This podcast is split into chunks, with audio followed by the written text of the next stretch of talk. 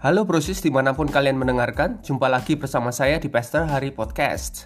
Di season 3 ini saya akan mengajak kalian merenungkan Alkitab mulai dari Injil Matius dan seterusnya. Siap? Hari ini kita sampai pada Matius 5 ayat 17 sampai 48. Sebuah perikop yang panjang. Tapi jika kita membacanya ini berisi tentang bagaimana Yesus mengulas kembali hukum Taurat dan bagaimana kita memposisikannya dalam hidup kita apakah kita seharusnya mentaatinya atau mengabaikannya? Padahal kan hukum Taurat itu ada di perjanjian lama. Itu maksudnya sebenarnya. Nah misal jangan membunuh jangan marah jangan berzina kasihlah musuhmu dan lain sebagainya. Itu diulas sebagai contoh di perikop ini. Nah di pelajaran hari ini di pembelajaran hari ini di perenungan hari ini saya akan membagi perikop panjang ini menjadi tiga bagian utama yang harus kita perhatikan baik-baik. Oke, nanti dibaca sendiri ya sepenuhnya ayat 17 48. Saya akan berbagi tiga poin aja. Ini dia. Poin pertama ada pada ayat pertama dari Matius 5 17 48 ini. Ayat yang terdepan yaitu ayat 17 berbunyi begini. Janganlah kamu menyangka bahwa aku datang untuk meniadakan hukum Taurat atau kitab para nabi. Aku datang bukan untuk meniadakannya, melainkan untuk menggenapinya. Hukum Taurat masih berlaku bahkan sampai di zaman ini. Itu maksud poin pertama. Dengan jelas Yesus mengatakan pada kita bahwa Uh, sekalipun hukum Taurat itu adalah hukum yang diberikan pada zaman perjanjian lama, di zaman perjanjian lama, pada umat perjanjian lama, hukum itu masih berlaku sekaligus nubuatan para nabinya. Dan kedatangan Yesus yang mengemban misi kasih karunia atau anugerah bahwa dengan percaya, dengan iman kita diselamatkan, itu tidak serta-merta akhirnya membatalkan semua hukum Taurat. Ya, ini bukan berarti bahwa ketika kita menerima Yesus sebagai Tuhan dan Juru Selamat, kita bisa bebas melakukan apa pun yang kita suka. Tidak ada hukum yang merintangi ini. Toh, imanku mengatakan dia sudah menyelamatkan aku. Surga tetap ada buat kita. Nggak bisa seperti itu. Hukum Taurat adalah sebuah pola atau patron ya. Kalau bagi penjahit pola patron ya buat manusia. Hukum Taurat adalah sebuah pola buat manusia, patron tatanan ya, aturan buat manusia yang diberikan sebagai panduan moral. Bagaimana kita menghidupi iman kita, iman terhadap Yesus, terhadap Allah yang adalah kasih. Dengan kata lain, ya jika kita mengasihi Allah, maka kita meneladani Allah. Hukum Taurat bukan sebuah patokan sebagai dasar memperoleh keselamatan, bukan, ya. Tapi ketika kita sudah menerima keselamatan secara iman dengan iman dari Allah, kita mempraktekkan ajaran Allah dalam hidup ini di muka bumi. Hukum itu adalah hukum Taurat yang oleh Yesus pada akhirnya ya di perjanjian baru disimpulkan menjadi hukum yang terutama kata Yesus yaitu hukum kasih. Di samping itu ya katakanlah jika kita memperkatakan kita mengasihi Allah atau mengikuti kehendaknya atau menganggap dia sebagai Tuhan, Tuhan, ya kan? Bagaimana uh, kita bisa menghidupinya jika kita tidak bisa mentaati hukum yang terlihat jelas di depan mata, ya kan? Poin kedua ada di ayat 20, bunyinya begini. Maka aku berkata kepadamu, jika hidup keagamaanmu tidak lebih benar dari hidup keagamaan ahli-ahli Taurat dan orang-orang Farisi, sesungguhnya kamu tidak akan masuk dalam kerajaan surga. Wih, serem. Poin kedua ini saya boleh simpulkan begini, praktekkanlah hukum Taurat. Ya, poin pertama tadi hukum Taurat masih berlaku, poin kedua praktekkan hukum Taurat. Dengan tegas Yesus menyandingkan, memperbandingkan kehidupan umatnya, kehidupan orang-orang disebut orang Kristen ya, dengan mereka yang hanya secara agamawi, secara display menunjukkan keimanannya. Saya sebut secara display karena mereka hanya mempertontonkan, mempertontonkan atau mengedepankan tindakan namun bukan hati.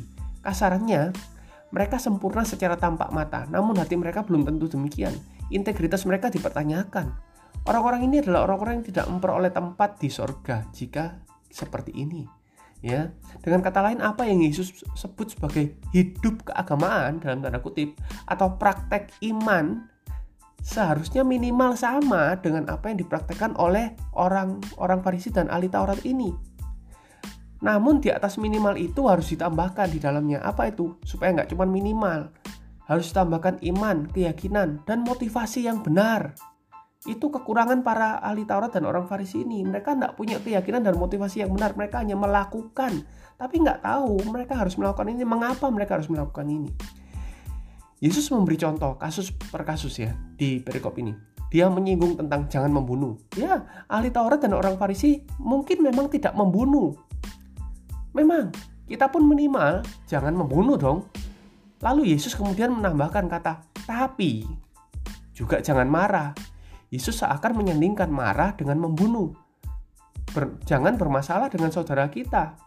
Karena bermasalah dengan saudara kita juga dianggap sebobot yaitu dengan membunuh. Mengapa? Ya.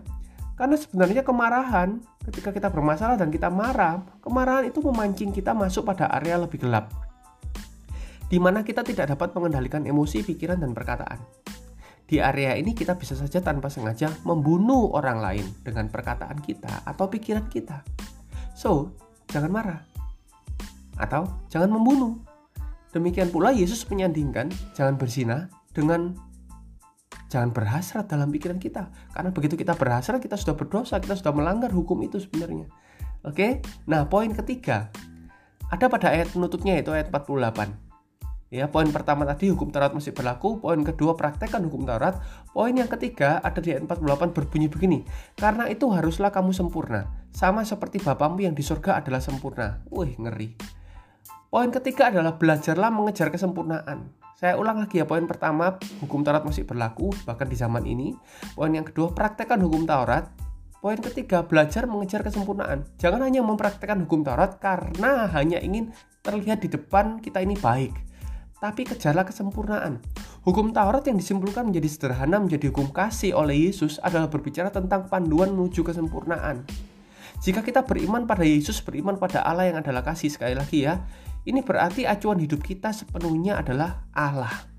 Apa yang Allah lakukan, apa yang Allah ajarkan, apa yang Allah kehendaki, itu harusnya menjadi role model kita, menjadi panutan, menjadi arahan kita. Kita tidak bisa hanya berpegang pada aturan atau pola hidup manusia di muka bumi yang nggak buruk, memang baik. Ya, semua aturan dibuat itu baik. Tapi baik saja tidaklah cukup. Dunia juga mengatur kehidupan dengan hukum dan itu baik di dalamnya sama ada kebaikan. Tapi itu tidak cukup, sekali lagi tidak cukup. Kejarlah kesempurnaan kata Yesus.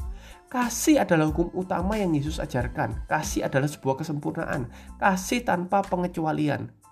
Bukan hanya mengasihi orang yang mengasihi kita, tapi kasihilah musuhmu. Itu sempurna, bukan hanya mengasihi orang yang baik pada kita. Karena dunia juga melakukan yang sama, tapi kita melakukan lebih dari itu. Kita juga mengasihi orang yang bahkan membenci kita, yang tidak baik sama kita. Itu sempurna. Kasihilah Tuhanmu, itu sempurna. Karena mengasihi Tuhan, kita mengasihi sesama juga pada akhirnya. Karena kita tahu bagaimana kita harus menghidupi, seperti Tuhan menghidupinya. Yesus di ayat 17 ya di ayat yang paling pertama poin pertama tadi sebenarnya telah mengemukakan poin ketiga ini secara tersirat secara tersembunyi dia mengatakan begini aku mengenapi hukum Taurat bukan meniadakannya mengenapi juga bisa dikatakan sebagai menyempurnakannya. Hmm, ngeri. Poin pertama eh, poin ketiga sebenarnya sudah muncul di poin pertama. Yesus sebenarnya sedang menyempurnakannya sih uh, uh, mengenapi itu bisa berarti menyempurnakannya sehingga tidak ada celah atau tidak ada cacat Bagaimana Yesus mengenapi hukum Taurat? Sekali lagi, saat bicara hukum Taurat di dalam perjanjian baru, Yesus menyimpulkannya menjadi hukum kasih. Saat dia turun ke dunia, dia mengenapi hukum Taurat. Dia mengenapi hukum kasih. Kasih mana yang mau memberikan nyawanya bagi orang lain? Itu yang ditulis oleh Alkitab. Kasih yang Yesus tunjukkan, pengenapan hukum Taurat ya dengan mengenapi hukum Taurat itu Yesus menyempurnakannya. Allah menyempurnakannya. Jadi poin pertama dan ketiga sangat erat hubungannya. Jika Yesus saja mengenapinya mempraktekannya bagaimana kita yang mengatakan bahwa kita ini beriman padanya meneladani dia? Bagaimana kita yang adalah disebut sebagai Kristen alias pengikut Kristus karena itu Yesus menutup perikop ini dengan memberi kesimpulan karena itu haruslah kamu sempurna sama seperti Bapamu yang di surga adalah sempurna. Praktekkanlah sebab aku mempraktekkannya. Jika kamu pengikutku, pengikut Yesus, pengikut Kristus, ya kamu harus mengikuti apa yang aku lakukan. Itu maksud Yesus. Jadi mari kita belajar menjadi sempurna hari lepas hari. Semoga ini memberkati kita semua. Sampai jumpa besok. Kita akan belajar dari uh, Matius pasal yang ke-6. Ya, simak terus Pastor Hari Podcast. Saya berdoa kita semua dalam lindungan Tuhan. Jangan lupa share ke teman dan keluarga, oke? Tuhan Yesus memberkati.